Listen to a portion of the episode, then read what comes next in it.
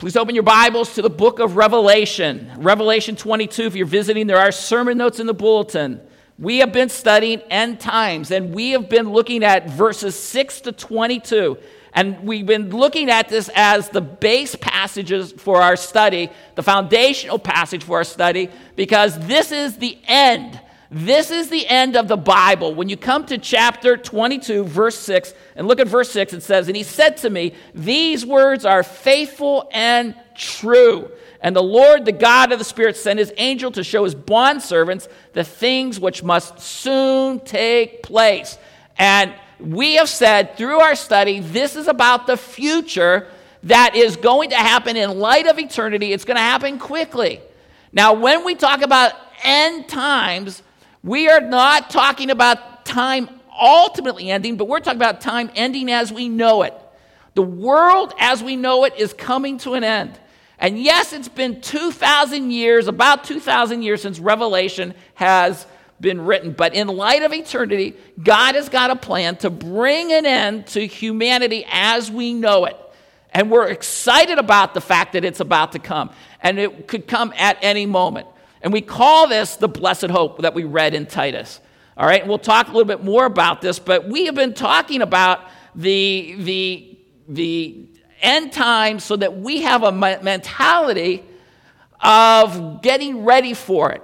And it's fascinating as we study verses 6 to 22 uh, that there are, excuse me, 21, that there are, there are three major truths. If you look at your sermon notes, there are three major truths that are repeated over and over and over.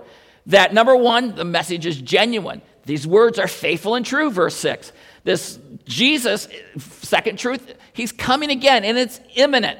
And I'm going to dis- discuss a little bit more about imminency today. But I truly believe when you look at verse 7, behold, I'm coming quickly. All right? Blessed is he who heeds the words of the prophecy of this book. There's a sense where the entire program is about to start. And then I believe you need to be ready. And we looked at verse 11 last week, which was a warning. I said last week, verse 11 is one of the most terrifying verses because it's like a parent saying, You want to be a jerk? You want to continue in sin? Go right ahead. You're going to pay the consequences. Because verse 11 says, Let the one who does wrong still do wrong. Let the one who is filthy still be filthy. Let the one who is righteous still practice righteousness. And the one who is holy still keep himself holy why would God ever say, hey, keep on sinning, keep on doing what you want? Because it was a judgment. It was like, you want to be someone that hardens your heart towards God? Like a parent might say, okay, you keep doing that, wait till your father's home. You're going to get it. You're going to get it. All right? That's what verse 11 is saying. You need to understand that. Now, with all of that said, and we're st- talking about end times, I know that end times can be very, very confusing. All right? And I put together this slideshow. Someone can get the lights. I want to use this to show you if you've not been a student of end times, end times can be really, really confusing. And the slideshow is purposely designed to do two things to show you the confusion and to show you the simple answers, okay? End times can be very confusing. What we're going to do is when we go through this, I want you to see the bold views are CFC views, Christian Fellowship Church views, okay? All right? We have studied, and if you weren't with us, the four major views of Revelation, the book of Revelation. We have said that there's a view called the preterist view, the idealist view, the progressive dispensationalist view, which is also sometimes called the, the historism view, all right? And then what's called the classical dispensational. Obviously, you catch this? It's in bold. That's the view. That's the right view. all right. All right. If you weren't with us, I do have a slideshow that goes more into detail to all of this. But we said that you should understand all these are the four major views. I got this from a book that I showed you last week. I greatly encourage you if you want to read my book, or you can still get it. It's like a little $10 book. When you talk about all the different Christian views on end times, they all are driven by these four views. All of them. All of them. And what was the difference between all of these views? We said, besides, you know, someone saying, okay, these people aren't saved, and some of them were written by people that are genuinely thought to be believers. we said that the major differences between them is the hermeneutics, okay? The hermeneutics, how you read. Every one of these used a different hermeneutic, how you read the Bible. And we said the interesting dynamic is the classical dispensational view is that it uses the simple reading principles that you use every day to read the Bible from the beginning to the end. So that if you use the preterist view, it used what's called the grammatical historical approach, but then mixed in with allegory. So sometimes it will say something that, where we would agree that, um, you know, um, 42 months means 42 months, but when it comes to a thousand, they will say it, it has to be an allegory. It can't mean a thousand. What was interesting to me with the preterist view, with the idealist view, is that both of these views kind of blew me away. The book of Revelation has nothing to do with the second coming of Jesus. That's what kind of like blew me away. I, I thought that was interesting, and I just want to keep repeating that because the preterist view, which is the major Catholic view, many reforms churches hold to this, is that the book of Revelation is more about how Jesus came and is reigning today. And again, I've encouraged you, you read the book of Revelation. If you would think through just normal reading principles that, wow, the book of Revelation would be something that has already occurred and it's all about it reigning now, I think it leaves your head scratching. And, and, and you might want to say, why did they do this? Well, again, they just decided that the book of Revelation has to have some allegory to it. It can't be taken in a literal way. Well, I'm not going to go on to that too much more. Just the, these were the four major views. Every every um, key difference was because of the hermeneutics. Hermeneutics is just a big word that talks about the Bible reading methods. We know that if you use the grammatical historical methodology, you end up with what's called the classical dispensational view. All you've got to do is just right. We the classical dispensational, that's the technical term. You just remember you end up with the book of Revelation being future. That's it. I, I, I, it's future, all right? So, the grammatical historical method, these are the key points. This is what should form your foundation. And this all falls out, and this is where the slideshow is going to go into more, even more detail. But it's basically these five key things Revelation chapter 4 and, the, and following our future. And we'll, we'll go through that today we believe in what's called a pre tribulational rapture. That we believe that Jesus Christ is going to come for the church prior to the tribulation starting, the seal, the trumpet, and bowl judgments. So we'll see maybe even an allusion in chapter 4 to the pre trib rapture. And we're going to do a study more on that in the future. But just know that this is what we believe. And then when we come to Revelation chapter 20, six times the word a thousand is used. We believe that's literal. That isn't something that's made up. And that's a thousand year reign for the millennial reign of Jesus, which is tied to the fourth point Israel and the church being separate. Because God has made specific promises to Israel. He said that they would have a reign on earth. He said that there's going to be a time when the earth changes. And if somebody dies at the age of a thousand, it's going to be, I mean, at, the age of a hundred, they are going to be thought to be accursed. that, that you're going to still have death on the earth, but people are going to be living again in a long amount of time. That is a promise to Israel. Most people today don't realize that, that when you decide, I am not going to use a grammatical historical approach, that I'm going to end up maybe with a covenant approach, or I'm going to end up, I'm going to end up with a view where Israel and the church are, are the same now. And basically, that the church has replaced Israel, Israel doesn't have a future. And I know that can be confusing. But if you just read normally, take Romans chapter 11, and you say, wow, one day Israel's going to have a future, you hold that Israel and the church are separate, which leads to say that promise that God gave to Israel has to come forward. And even though Revelation 20 is the only time that a thousand is mentioned, this is when it fits.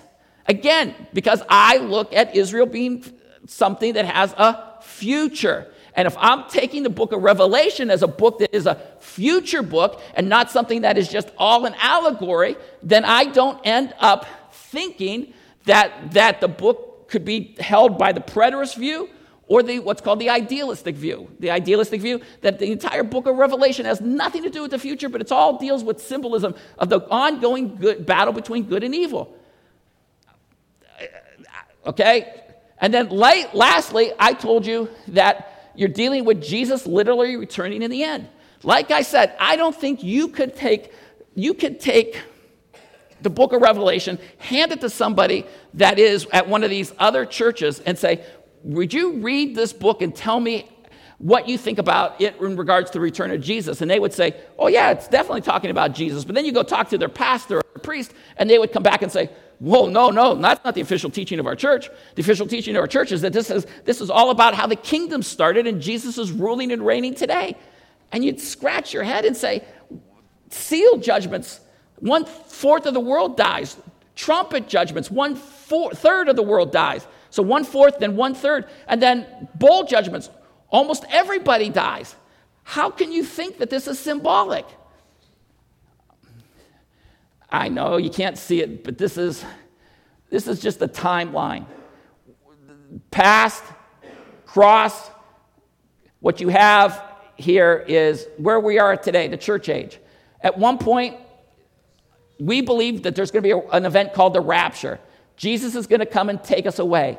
There's going to be what's called a seven year tribulation. The book of Revelation talks about it being divided in two halves three and a half years, three and a half years time times and half a year, time times and, and, and half a times. I got it right? Yeah, time times and half a times. And then, or um, what else? It, 42 months. Those are the, the constant designations for half of the time, what's called the seven year tribulation.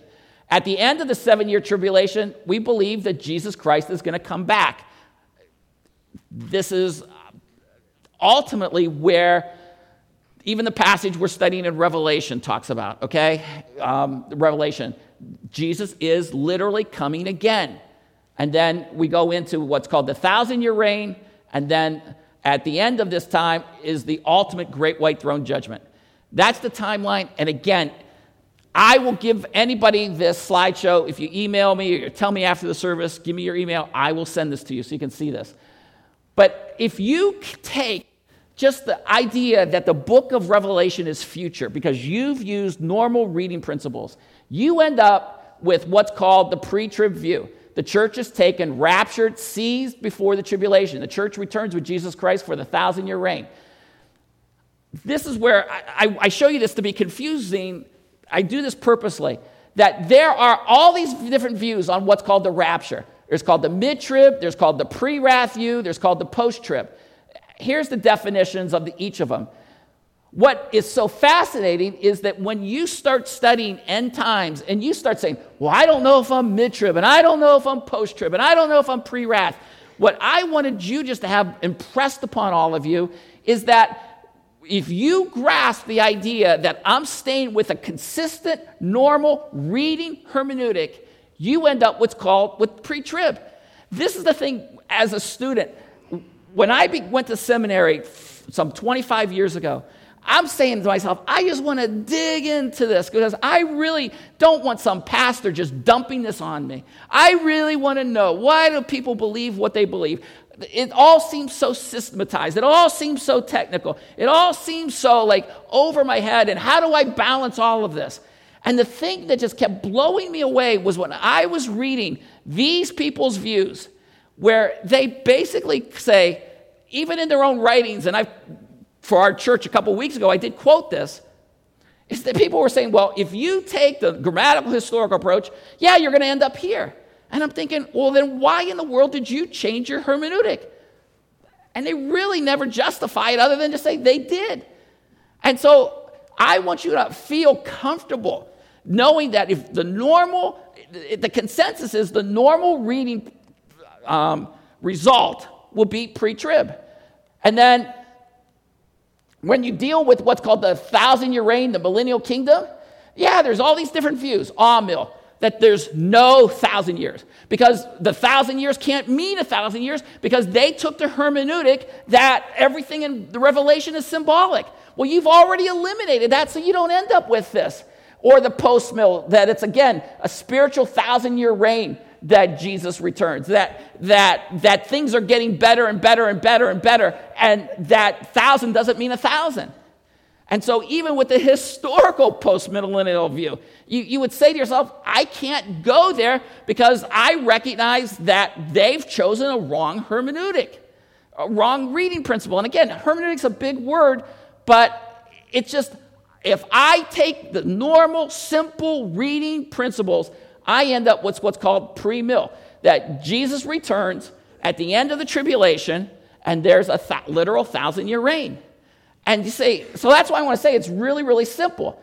And then also, you avoid debates over Israel's been replaced by the church, which is called replacement theology. It has no distinct future. Okay? Is, and we believe here, no, Israel and the church are separate. Israel has a future. And you say, why in the world would people even debate this? Again, it's because they went back and they said, we're going to use a different hermeneutic and we're going to think that everything is, is spiritualized and everything is symbolic. And so therefore we're going to say that that when god says israel's got a future in romans 11 we're not going to hold that it's literal.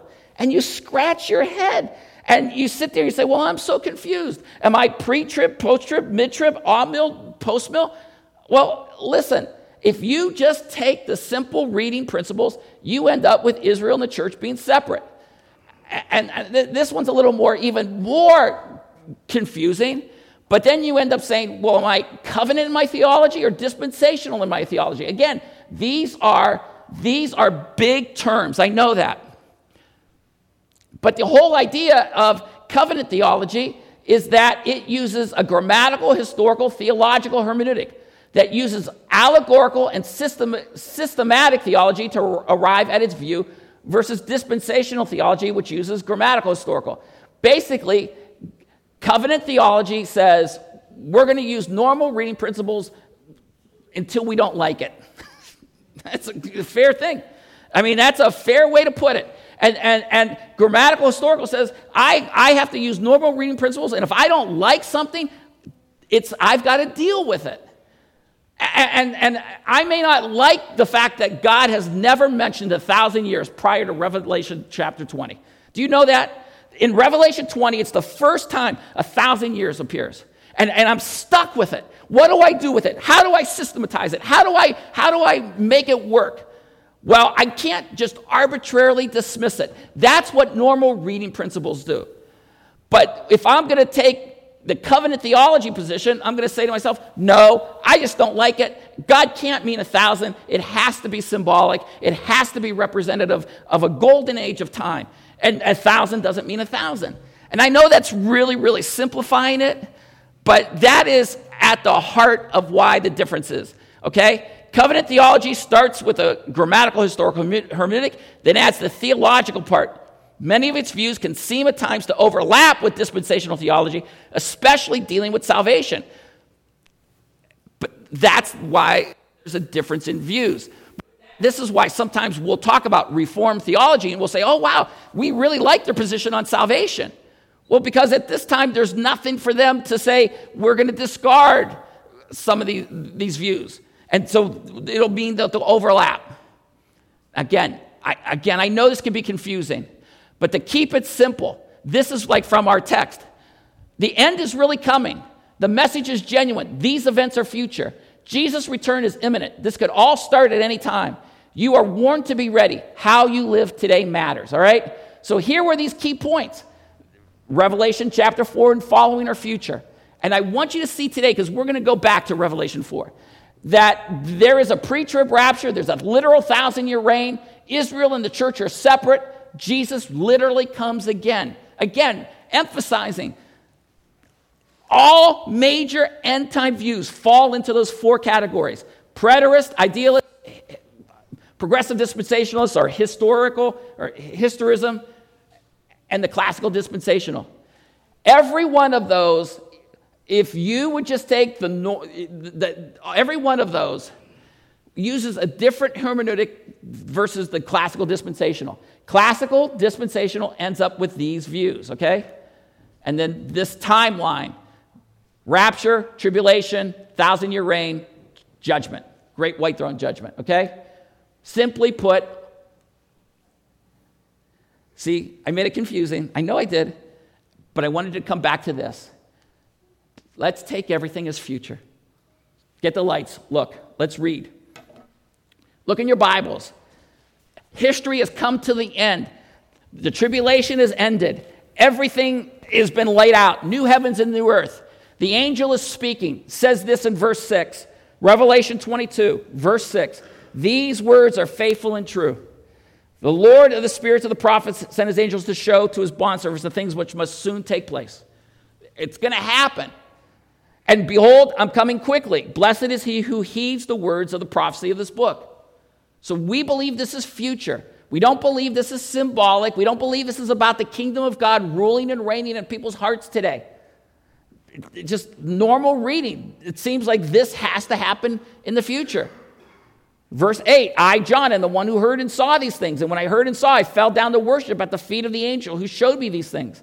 But he said to me, Do not fear. I am a fellow servant of yours and uh, of your brethren, of the prophets, and of those who heed the words of this book. Worship God. And he said to me, verse 10, Don't seal up the words of the prophecy of this book, for the time is near. Make sure that people hear this message. Make sure that they understand that this is future and that this is going to impact their life.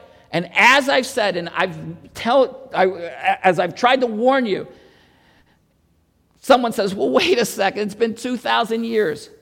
I know people that have lived their lives diligently, re- living for Jesus Christ, and He never came in their return. In their, he never returned in their lifetime. The reality of it is, as we'll even see today, this is the attitude that God wants believers to have. And I tell you, and I reiterate, if you live your entire life serving God with the idea that He may return today, no one, no one will regret it. None of you will come to me on your deathbed and say, Mike, you foolish pastor, you made me live for Jesus Christ and I missed out on so much. The reality of it is, is you're going to say, I wish I lived my life more for God. And I, and I believe, I believe that with all my heart. And so I want you to understand this warning. Verse 11 let the one who does wrong still do wrong. Let the one who is filthy still be filthy. Let the one who is righteous still practice righteousness. And the one who is holy still keep himself holy. God is saying, you better make sure you've got your life right because I, this is a warning. I will judge people for how they live their life. Verse 12, this is where we're coming to. New verse today. Verse 12, behold, I am coming quickly, and my reward is with me to render to every man according to what he has done. Fill in the blank. Jesus speaks again with the word final, a final solemn testimony. And if you note on your sermon, sermon notes, this is a small section. I mean, I mean, it's small on your, on your notes, but it's really a big in, in the sense of all the verses, 12 to 20. I have said that this part is where Jesus speaks. Some of you might have a red letter edition Bible. I haven't ever spoke too much about this. Let me just tell you this. We must always remember if you have a red letter edition Bible, that a red letter edition Bible is a Bible that, that has made a, a translation decision that the words that are now being spoken, that are on the written page, are the words of Jesus. And we want people to see that these words are words from Jesus. And it's kind of like almost like they want to say it, but they don't, but these words are special, right? But the reality of it is, is the entire Bible is special, right? Second, the idea that these are the words of Jesus are their decision. So passages like John 3:16, for God so loved the world that he gave his only begotten son, whoever believes in him should not perish but have eternal life, and verse 17 and following, you go into most red letter edition Bibles and it is all red lettered. But there's a great debate that John was the one who was writing from verse 17 on.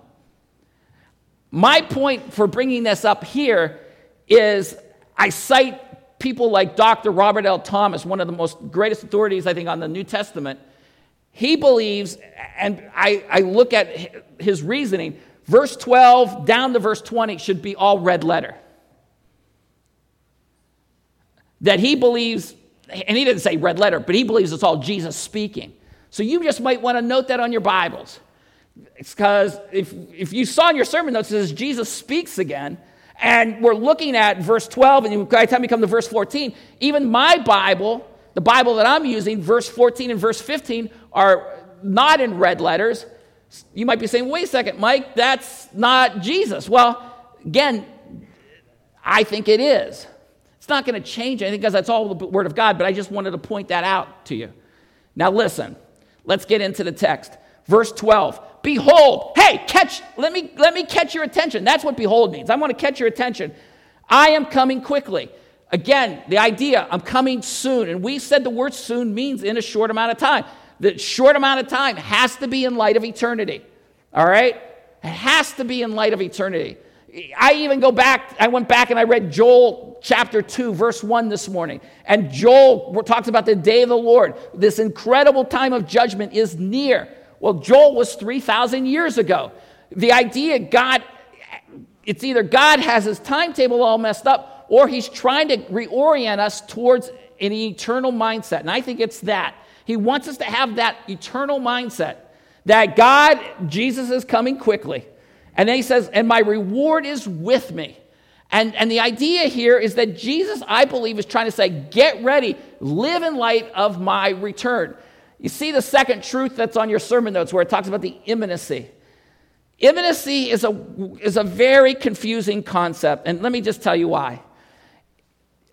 People, when we talk about the imminent return of Jesus, it, it's the fact that he can happen at any time, right?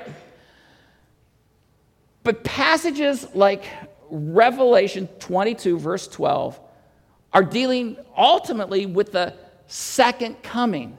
And when we deal with the second coming, and I talk, I, and I went back to Dr. MacArthur, or like um, I've got a book, When the Trumpet Sounds by Tommy Ice. Most of the people look at Revelation 22, verse 12, as a second coming passage. And typically, when we think about imminency, that Christ can come at any time, we think about rapture passages, 1 Thessalonians 4. I don't want to make this confusing, but I want you to understand, I believe when we talk about imminency, is that I think we should talk about the entire program. And when I talk about the entire program, when Jesus says, I'm coming quickly, it includes the rapture. And, and, and that's why sometimes things get confusing. Let me just look. Let, let, think about this. Jesus has said these words at the end of this book. He's saying, Behold, I'm coming quickly. I believe he's saying this entire program is about to start. Go back to Revelation chapter 4. Remember, we said the future events in the book of Revelation start in Revelation chapter 4, okay? The book of Revelation charts in chapter 1 where it talks about, let me give you the outline, the things that are, chapter 1, the, thing, uh, uh, the things you've seen, chapter 1. He sees the vision of, of God, Jesus Christ the things that are, chapters 2 and 3, and then the things that will be. And we believe that chapter 4 begins the things that will be. It's from chapter 4 on that you never see a reference to the church except for one time in chapter 22. The church is now gone, and you look at chapter 4, verse 1. After these things, I looked, John writes, and behold, a door standing open in heaven. And the first voice which I heard, like the sound of a trumpet speaking with me, said, Come up here, and I will show you what must take place after these things. I can't definitively say that that is the rapture, but I would hold that it, is, that it does represent the rapture. That, that John is being taken up into heaven and he's being shown what's going to take place in the future. The rapture is the event from 1 Thessalonians 4 where the church is seized, it's raptured, it's grabbed up into heaven. Now, just understand, John is shown a scene in heaven in chapters 4 and 5. When you come to the end of chapter 5, jump over there, um, he is seen Jesus Christ going to take over the earth, the title deed for the earth. He's got a document, it's scrolled up, and no one can open it, but the Lamb is going to open it. Verse 1 of chapter 6. Then I, then I saw when the Lamb broke one of the seven seals, and I heard one of the four living creatures saying, as with a loud voice of thunder, saying, Come.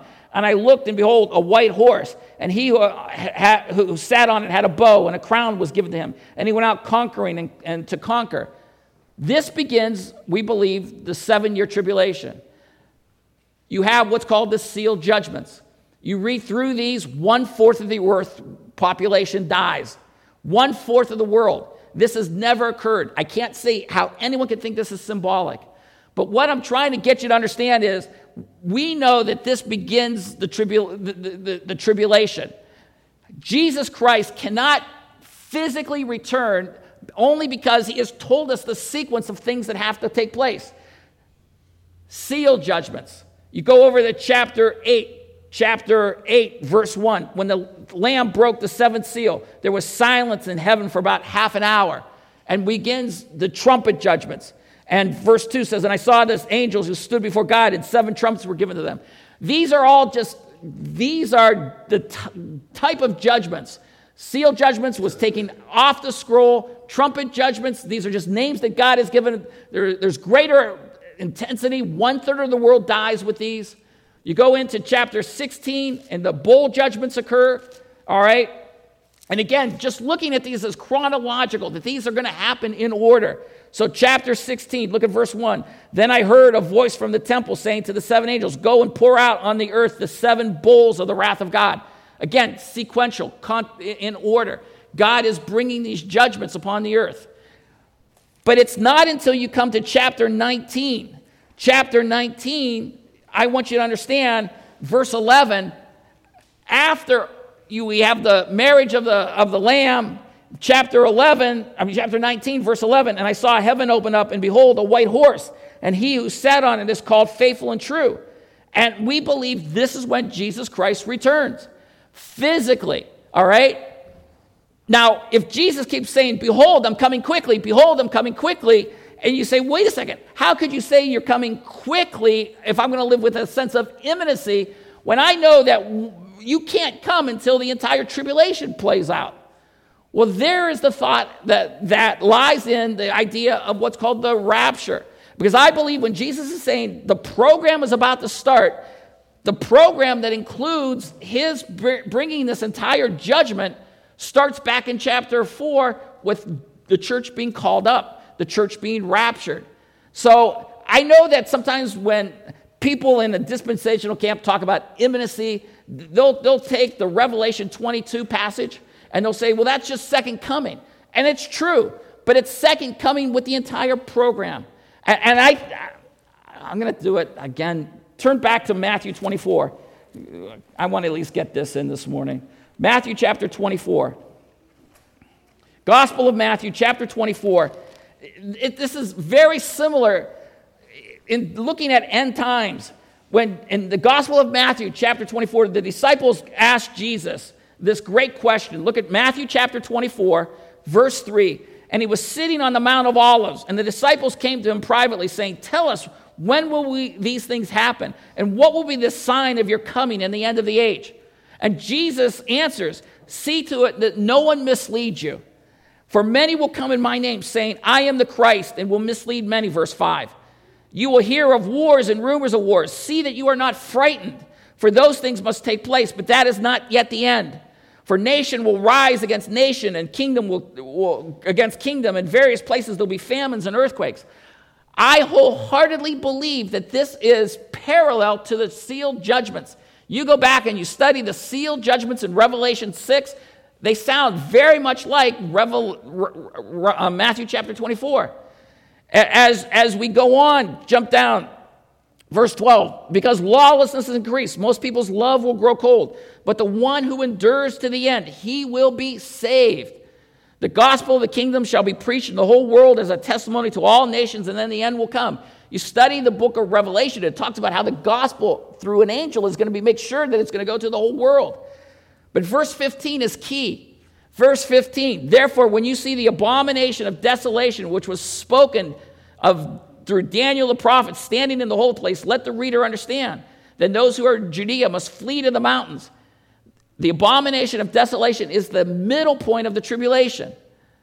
Okay? I believe the church is gone uh, already by this time because remember, Revelation 4 dealt with, I believe, the rapture. Now, my point in all of this is I believe Jesus wants you to understand that when he warns about his coming, he's warning about the entire program because it doesn't matter if you're church or people who are left behind. You've got to be living in light of this. And just look, as we move forward through Matthew 24, as Jesus talks about learning from this, look at verse 32. Learn from the parable of the fig tree. And it's basically saying, verse 33 so you too, when you see all these things, recognize that he's near, right at the door. Wait a second. Jesus can't come back unless, again, you have a seven year tribulation. Jump down to verse 42. Therefore, be on the alert, for you don't know which, out, which, which day your Lord is coming. What do you mean? All I've got to do is know the, the idea of when the tribulation started, and I count seven years forward, and I'll know exactly when he's coming. And that is a sense, I believe, some, that's true. I think what this has to be talking about is the entire time period. We don't know when this time period is kicking off. We don't know. It's, it is something that's imminent. And you've got to be ready. It's interesting to me. Jesus then challenges, verse 45 Who then is the faithful and sensible uh, slave whom his master put in charge of his household to give them their food at the proper time? Blessed is the slave when his master finds doing so when he comes. Truly I say to you, he will put him in charge of all his possessions. You go into chapter 25 and you've got the parable of the virgins. You go into chapter 25, verse 14, you got the parable of the talents. All right? So then he wraps it all up and he says in verse 31 But when the Son of Man comes in his glory and all the angels with him, then he will sit on his, on his glorious throne and all the nations will be gathered before him. Verse 32.